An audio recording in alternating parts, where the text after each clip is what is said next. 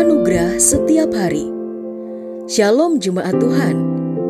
Pada hari ini kita akan mendengarkan pesan firman Tuhan. Dan biarlah melalui pesan ini hidup kita boleh diajar tentang kebenaran dan anugerahnya. Selamat mendengarkan. Tuhan Yesus memberkati.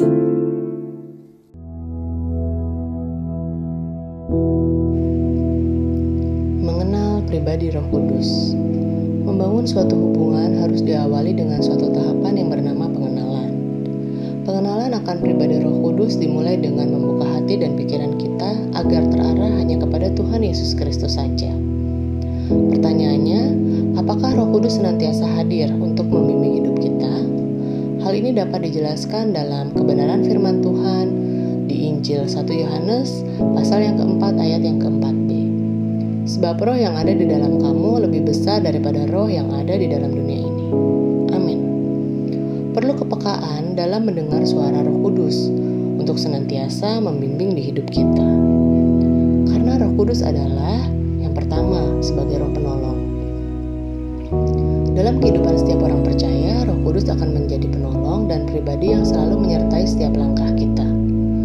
Kehadiran Roh Kudus dalam kehidupan kita adalah sebagai bentuk penyertaan Tuhan Yesus kepada kita, sehingga kita tidak merasa sendiri melalui setiap langkah dalam kehidupan ini. Yang kedua, roh yang mengajarkan hal positif. Seluruh kebenaran firman Tuhan Yesus yang kita baca dan renungkan akan tetap hanya sebagai kata-kata, tanpa Roh Kudus yang memberikan pengertian kepada kita. Ketika kita tengah berada dalam suatu pergumulan, disitulah Roh Kudus akan hadir dan mengingatkan kita pada setiap firman yang pernah kita baca, kita dengar, dan kita renungkan. Untuk menguatkan kita kembali, membuat kita dapat bersikap dan mengambil tindakan serta keputusan yang benar. Yang ketiga adalah roh yang bersaksi tentang Tuhan Yesus Kristus itu sendiri. Bersaksi artinya pembuktian, yaitu memberikan bukti kebenaran Tuhan Yesus kepada kita melalui apa yang telah kita terima dan kita rasakan hingga saat ini. Bahwa Tuhan Yesus Kristus adalah sebagai Tuhan dan Juru Selamat. Yang keempat adalah roh yang menginsafkan manusia dari dosa. Roh Kudus akan mengingatkan setiap kesalahan dan dosa yang telah kita lakukan, mengajarkan kebenaran, sehingga janganlah keraskan hati kita. Karena itu adalah bentuk penjagaan Roh Kudus untuk kita dapat kembali mendekat hanya kepada Tuhan Yesus Kristus saja. Roh Kudus tidak dapat terlihat, hanya bisa kita rasakan atau kita dengarkan dengan nurani kita. Maka dari itu setiap apa yang kita lakukan adalah cerminan bahwa kita akan mendengarkan atau menuruti peringatan atau perintah dari Roh Kudus atau mengabaikannya.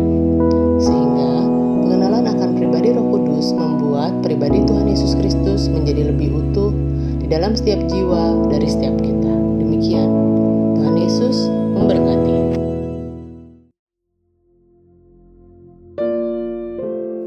Telah kita dengarkan bersama kebenaran firman Tuhan.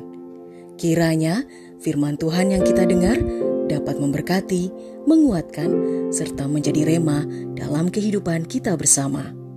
Bagi saudara yang rindu dilayani melalui doa dan konseling, saudara dapat menghubungi nomor nol delapan satu satu, satu empat tiga sembilan, tiga satu tujuh. Ada hamba-hamba Tuhan yang siap melayani saudara. Sampai jumpa di program Anugerah Setiap Hari berikutnya. Persembahan dari Jesus Christ Church.